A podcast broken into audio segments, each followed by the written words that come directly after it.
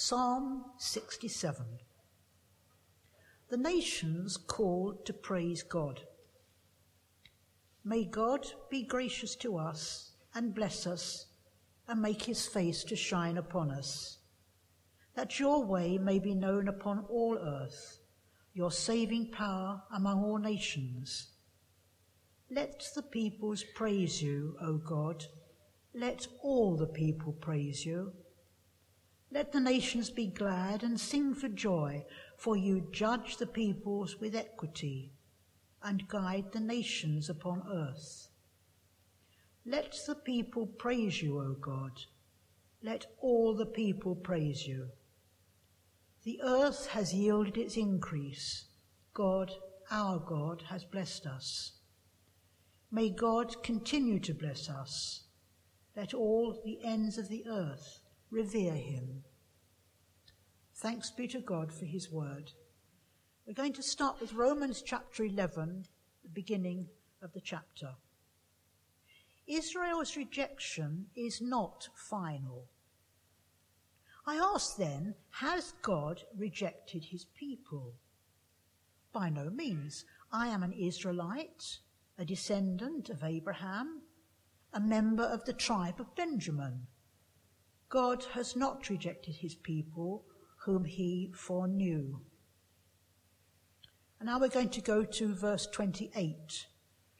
All Israel will be saved. As regards the gospel, they are enemies of God for your sake. But as regards election, they are beloved for the sake of their ancestors, for the gifts and the calling of God are irrevocable. Just as you were once disobedient to God, but have now received mercy because of their disobedience, so they have now been disobedient, in order that, by the mercy shown to you, they too may now receive mercy. For God has imprisoned all in disobedience, so that he may be merciful to all. Thanks be to God for his word. Thank you, Anne hearing Paul's great affirmation that God has not yet finished with Israel in the wake of Nickwith's story about where Israel is at at the moment politically in relationship to Palestine is a very interesting thing to hear. And we will be reflecting a little bit on that as part of a, a broader picture of where God is in the midst of uh, ethnic struggle uh, globally uh, as we go through the sermon this morning. Um, I don't know if you've noticed this uh, as well, but in the last couple of years, the incredible scientific feat of decoding the human genome has passed from the world of esoteric science into the world of the mundane. These days, for less than the price of two reasonable West End theatre tickets, you can, and I quote, bring your ancestry to life through your DNA you want to have your, your personal genetic code sequenced, cost you about 150 quid. The market leading company, uh, called 23andMe, will apparently then use their worldwide database of genetic sequencing to give you personalized information about your ancestry composition. Any DNA relatives you may have lurking undiscovered in your family tree, and they will even give you your Neanderthal percentage. And it occurs to me that whilst it may do one no harm to discover that you're a few percent Neanderthal, after all, so is everyone else, or that you're only 25% European alongside sub Saharan African or East Asian ancestry, discovering that you have a direct match on their database for a sister living in Australia that you previously knew nothing about may be rather more problematic.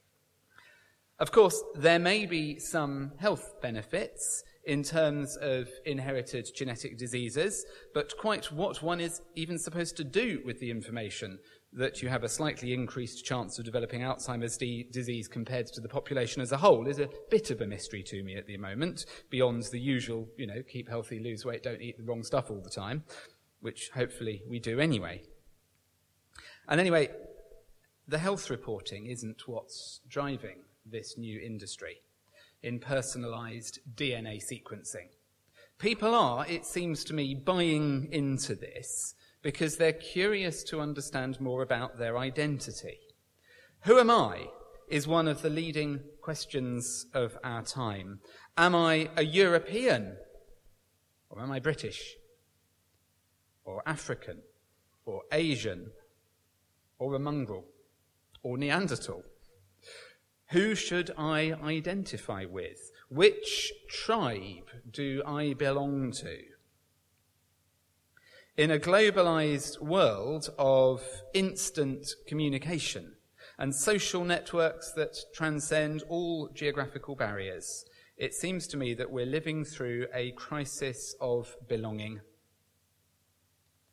It's the same question that drives the huge interest in family tree research. Who am I? Or to quote the BBC, who do you think you are? The title, of course, of the ever popular TV show in which celebrities discover, and I quote from the BBC here, secrets and surprises from their past. Except it's not from their past at all. Much of what's discovered and the stories that are told are from many generations before anyone alive now was even born. Logically, of course, it's nonsense. You don't have to go back very many generations before you have more ancestors than there were people living in the entire world. The time of the Norman conquest in the 11th century achieves this by a factor of three, which means, basically, that we're all massively interbred. There is no pure line in any of us. My, my dear Nana used to say with some considerable pride that her ancestors came over, you know, with the Normans. Well, of course, if you're white British, so did all of yours, so did all of ours. In fact, did you know that if you're a white European, you are, statistically speaking, a direct descendant of Charlemagne, Carolingian king of the Franks and Holy Roman Emperor? It's just a numbers game. He had at least 18 children, and therefore, as a white European, I'm one of his descendants. It just must be true. That's the way population statistics works. So defining ourselves by our genetic or ancestral heritage is a logical nonsense. But it continues to make emotional sense. And the events in Charlottesville over the last couple of weeks have vividly and tragically demonstrated this. As I said, I think this is because we have in our Western society reached a crisis of belonging. We don't know who we are. Well, we're told that at a genetic level, we're probably evolved to live in villages of about two to three hundred people, which is about the number of people that you can comfortably get to know and sustain some kind of relationship with. More than this, and things quickly become overwhelming. Interestingly, the average number of friends that Facebook users have on the platform is 338, whilst the median number is 200. So this figure of 2 to 300 is still out there in terms of active relationships. It's about the right size for a group that you can get to know. Churches often struggle to grow beyond 300 because at that point they start to feel impersonal and people get lost. It seems we perhaps most naturally relate to smaller communities. And so, faced with the vastness of our world, with all its diversity in ethnicity and gender and sexuality and social standing and political opinion and religious conviction, we end up searching for meaning, for identity, for that elusive sense of belonging, seeking always the answer to the question of who are we? Are we white or black? British or English or European or French or African or Asian or Neanderthal or whatever? Which at one level is fine. There's nothing wrong with a bit of quiet genealogical research. I'm a bit partial to it myself. And there's nothing inherently dangerous about having your DNA sequenced. But if these things are symptoms of a deeper malaise, if they arise from our crisis of belonging, then that same sickness can also manifest itself in racism and sexism and white supremacy and neo-Nazism and homophobia and gay bashing and the worst kinds of nationalistic saber rattling such as, and I quote the president, the world has never seen before.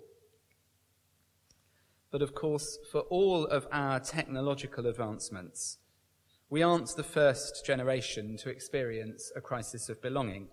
We aren't the first generation in which people have struggled to know who they are.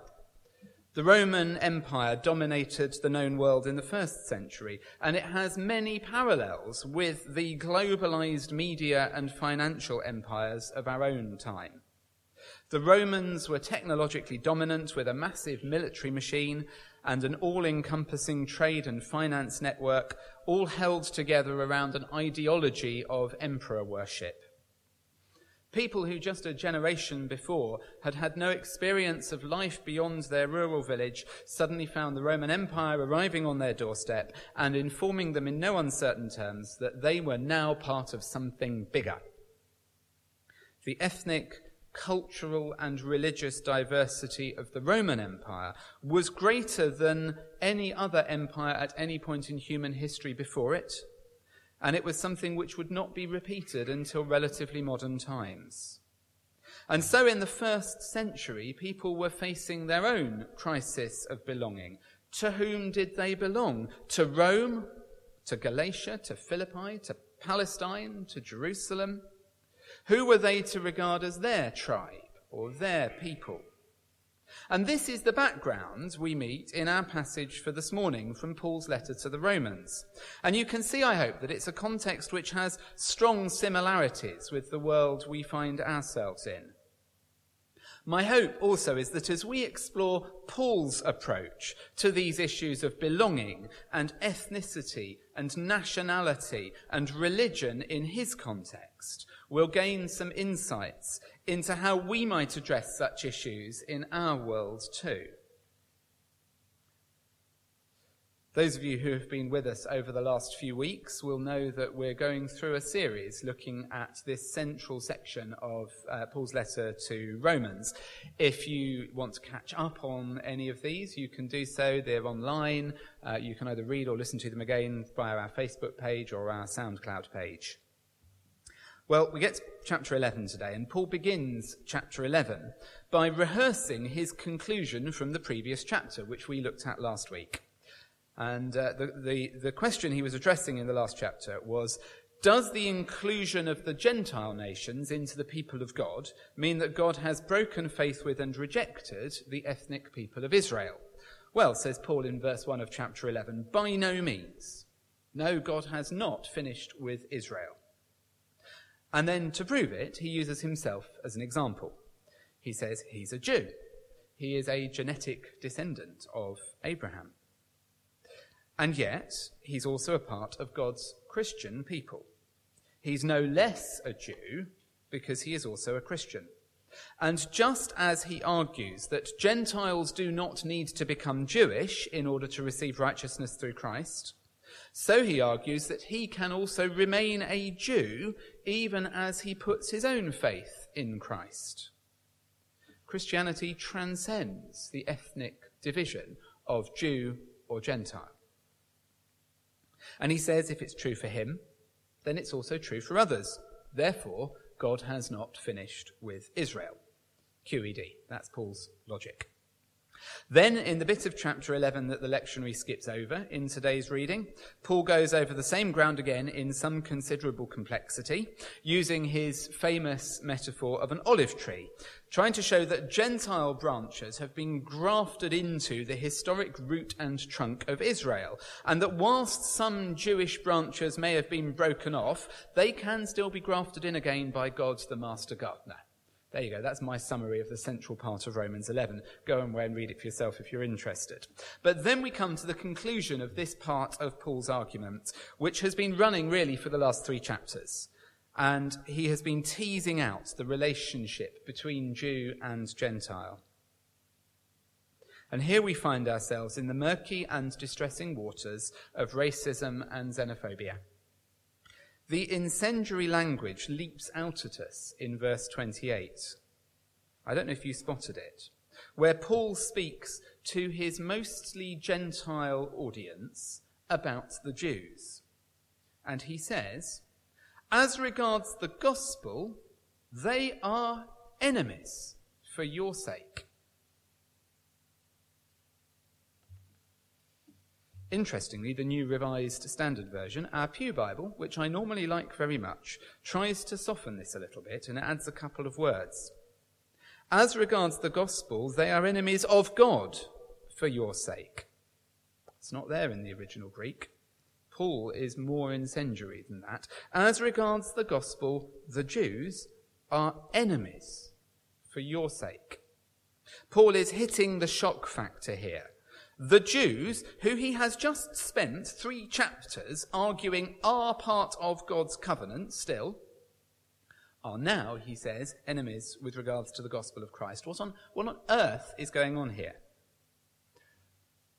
As we discovered last week, when we looked at Paul's language of justification by works, we have to recognize when we're reading this that we do so in a very different context from that in which it was first written. There may be certain similarities, but we are reading this post Holocaust. We know where anti Semitism can take Western Europe, and we are careful to avoid it, and we are alert to any hint of it. We might criticize the Jewish state for its current war of attrition against the Palestinians, and I think we are right to do so. But that is not the same thing as saying that the Jews, all Jews, are enemies of the gospel. And we have to maintain that distinction, otherwise we fall into anti-Semitism. We need to know that we are not writing off the entire people because we criticize the actions of a particular government. But Paul who does not know about the Holocaust and the horrors of 20th century European anti Semitism is not so nuanced. So, why does Paul say the Jews are enemies because of the gospel? Well, of course, Paul is himself writing this as a Jew. He's just made that very clear. This is not anti Semitism coming from a powerful oppressor against a minority population. This is the comment by one Jew about the Jews. But there is certainly a background here of anti Judaism within the congregation that Paul's writing to in Rome. And I think he is using this deliberately inflammatory language to call it out.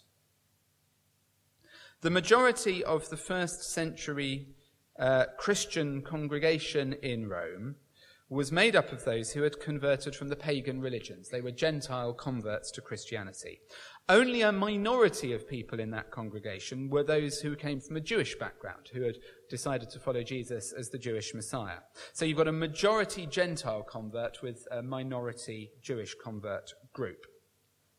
And just as Paul has argued very strongly that Gentile converts did not need to adopt the Jewish law when they became Christians, so now he has to argue that Jewish converts do not need to stop observing their Jewish religious practices just because they recognize Jesus as their Jewish Messiah. And what it seems to have been going on is that in essence, the Gentile Christians in this Roman congregation had been picking on the minority Jewish Christians, probably in retaliation for the efforts by some of those same Jews to tell the Gentiles they needed to start keeping the Jewish law in order to be proper followers of Jesus. And then you've got the Gentiles arguing back and going, ah, you Jews, you know, you're always banging on about your law and denigrating the Jews. So you've got real ethnic and religious tension within this congregation with both sides needling the other. So Paul echoes their language back to them.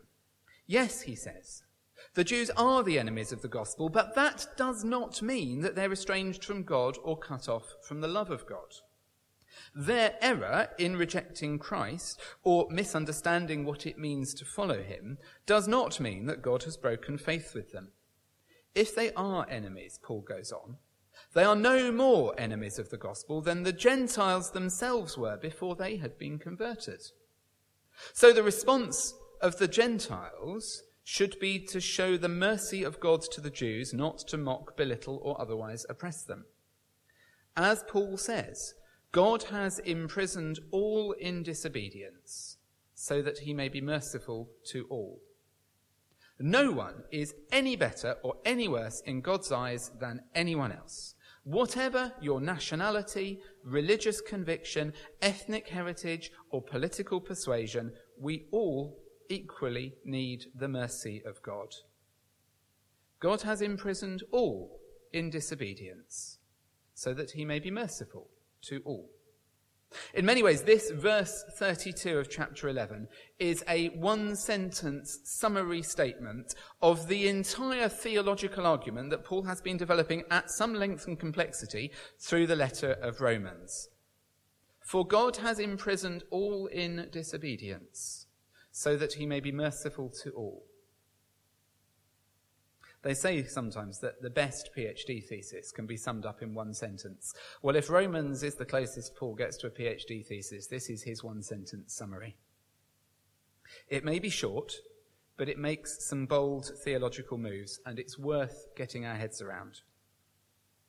Firstly, the reason all humans, regardless of ethnicity or heritage, are imprisoned in disobedience is because God has willed it to be so. Paul's observation is that there's something about the nature of the world at every level, from the individual to society, from human affairs to the natural world in which we live, which means that when people pursue paths other than seeking after the God of love, they find themselves more and more hemmed in and confined by the consequences of their decisions. This is where sin takes people. This is where selfishness takes people. It's not that God punishes people for their unfaithfulness. It's rather that people punish themselves when their choices in life take them away from God. For God has imprisoned all in disobedience so that he may be merciful to all. Secondly, the great irony of humanity's imprisonment in disobedience is that it is at the very moment where we recognize our disobedience that we open ourselves up to the mercy of God. You know how sometimes people say that you've got to hit rock bottom before you can start to come back up again? I think many of those who come to the anonymous groups that meet here would know that very, in a very real way. Well, that's a good summary of what Paul's saying here when we realize how imprisoned we have become by our attempts to be strong and wise in our own strength, then we open the door to God's love in releasing us from our striving and our effort. For God has imprisoned all in disobedience so that he may be merciful to all. Thirdly, the ethnic, cultural, social, and ideological divisions within humanity are rendered meaningless by the love of God. Israel's covenant privileges have been extended to all, and all nations are blessed through fulfillment of the Jewish covenant in Christ. Therefore, there is no basis for any one nation, tribe, or people to regard themselves as more chosen than any other. For God has imprisoned all in disobedience so that he may be merciful to all. Fourthly, God's mercy to all does not negate God's absolute anger against sin.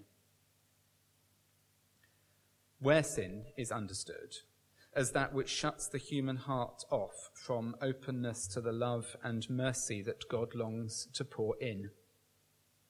Stating the universal love of God for all that he has made does not stop God hating all that distorts that love in action in people's lives. Then, sorry, where sin abounds, where people conspire to put themselves over others, where people believe the lie that one life is worth more than another, then God's wrath hardens hearts in order that the haughty will be brought down to the point where all, including the worst of sinners, can be raised up. Sometimes get criticism from people who uh, point out that I'm a universalist, which I am, Uh, and then say, so that just means why bother? Why bother with discipleship? God, God's just this fluffy, loving God who, who doesn't judge anybody. I think that's missing the point. The universal love of God correlates to the universal wrath of God against all that distorts the love of God in humankind. God's judgment is absolute, as is his love and forgiveness and mercy. For God has imprisoned all in disobedience, so that he may be merciful to all. And fifthly, there's no mention in any of this about human faith. I don't know if you've noticed that. It is God's faithfulness which does all of this. God is merciful to all. God is faithful to Gentiles in their unbelief and to Jews in the hardening of their hearts. God is faithful to creation as its creator. For God has imprisoned all in disobedience so that he may be merciful to all. So, where does this leave us? Where does it leave a world living with the consequences of a crisis of belonging? Where does it leave us in the days after the Barcelona terrorist attack? What does Paul say to us as we seek to deal in our own towns and cities with the ethnic tensions that blight so many of our relationships? From Barcelona to Finland to Palestine to the streets of homeland America? Well, I think he would say very clearly, and particularly in the light of Charlottesville, that black lives matter. There is absolutely no justification in Christ for the view that white lives matter more than any other. And the alignment of certain segments of the Christian church with the views of white supremacy is, I believe, an evil that must be opposed. And before we say that Charlottesville is not London and that it doesn't happen here, believe me, it does. I grew up watching the black and white minstrel show, which wasn't cancelled until I was six years old, with its perpetuation of grotesque caricatures of racial stereotypes. The race riots of the early 1980s were the, when I first became of the power of ethnic difference to incite violence, and I have now learned that those race riots took place in the very cities where white people had become enriched through the slave and sugar trade of the 18th and 19th centuries.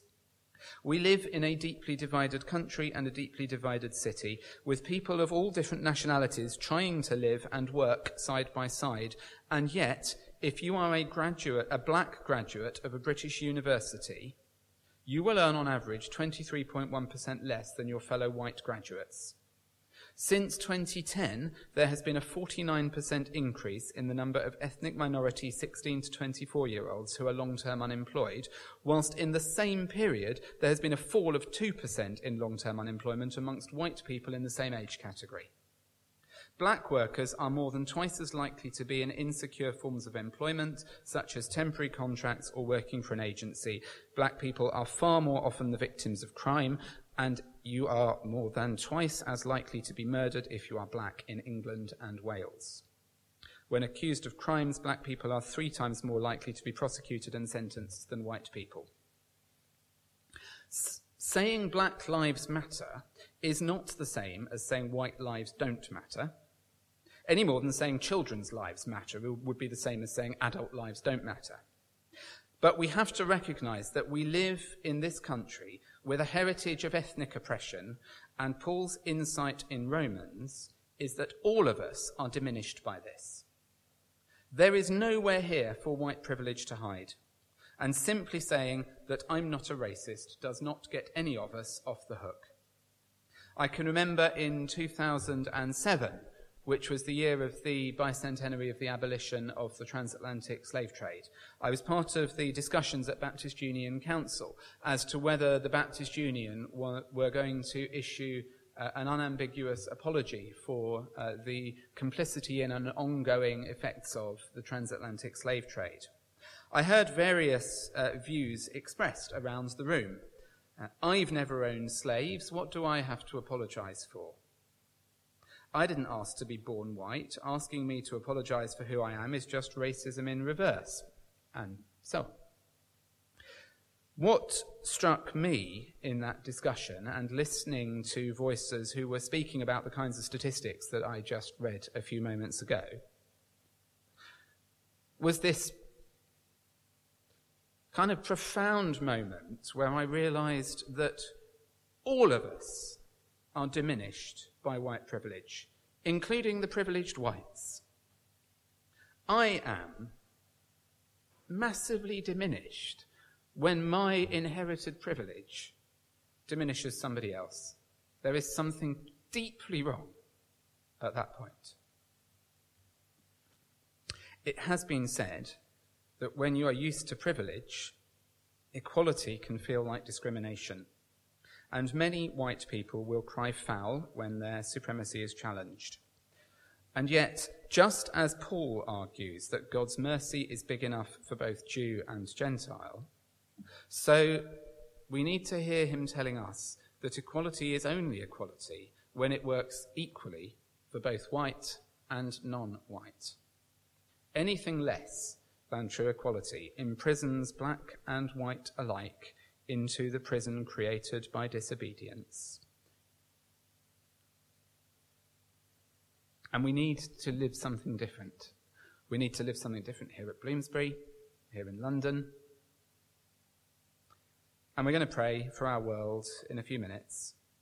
But as we prepare to do that, I would like to invite every one of us to examine our own lives and our own hearts as we uncover our own preconceptions and prejudices. And I wonder what it means for us to hear in our world that God has imprisoned all in disobedience so that he may be merciful to all. Let us come before God in prayer. Creator God, in whose love we live and move, we pray for a world crying out to feel loved, wanted, cherished, unique. Heavenly Creator, source of all love, we pray for one another because we are all your people. We lift to you now those who are lonely, bereft, cold, and without shelter those who see no light at the end of their tunnel. We pray for those that we will meet this week and the many ministries of this church as we move out to the margins. Lord, we confess our disobedience when we see them as other But God has not rejected his people. We pray for a world torn apart by conflict and war, a world that lives uneasily in a climate of fear with no clear vision of the future days.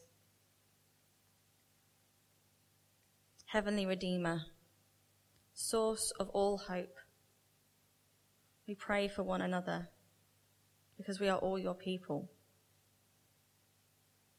We lift up those who are trapped in cycles of violence for victims and oppressors.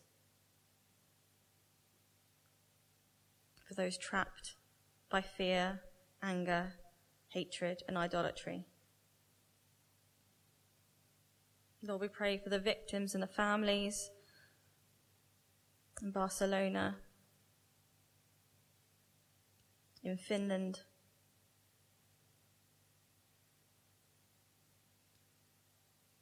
We pray for those countries that fall out of our news, like Venezuela.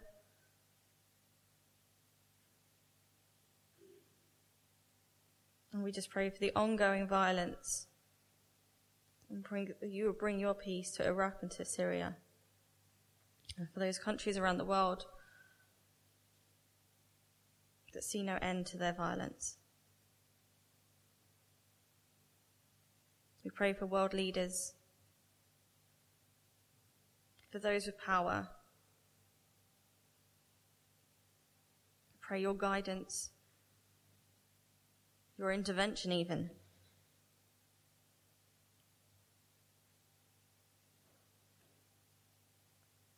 We confess our disobedience in this,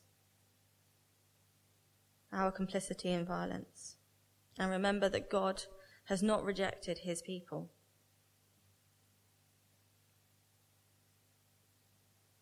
We pray for a world that thinks less of others than of self, a world where division between nations, race, religion, neighbor, and family leads to distrust. Heavenly Sustainer, source of all peace.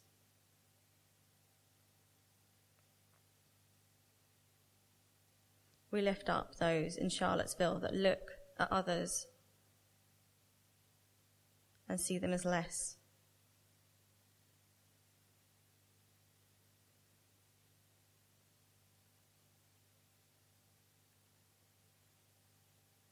We pray for those divides in Israel and Palestine with the suspicion and the distrust.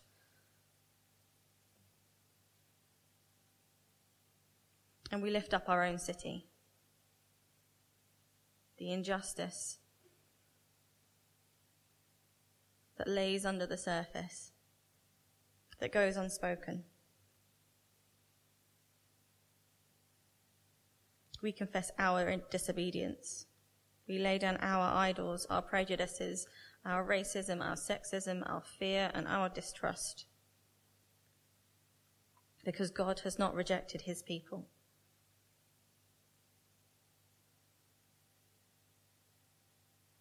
And God, we pray for a world that is short on happiness, too busy to enjoy the world that you have created, too preoccupied to living with living to appreciate life.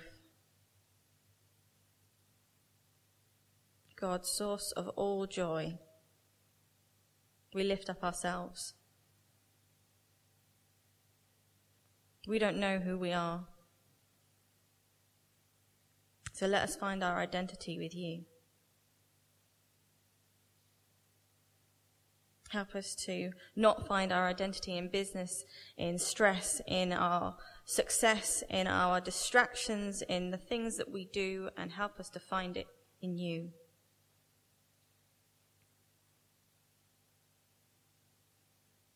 We ask you to help us once again to bring our focus back to your will, to your love. Be our light, our guidance. Show us how to be a light for others. We confess our disobedience and remember that God has not rejected his people. And he is merciful to all. Amen.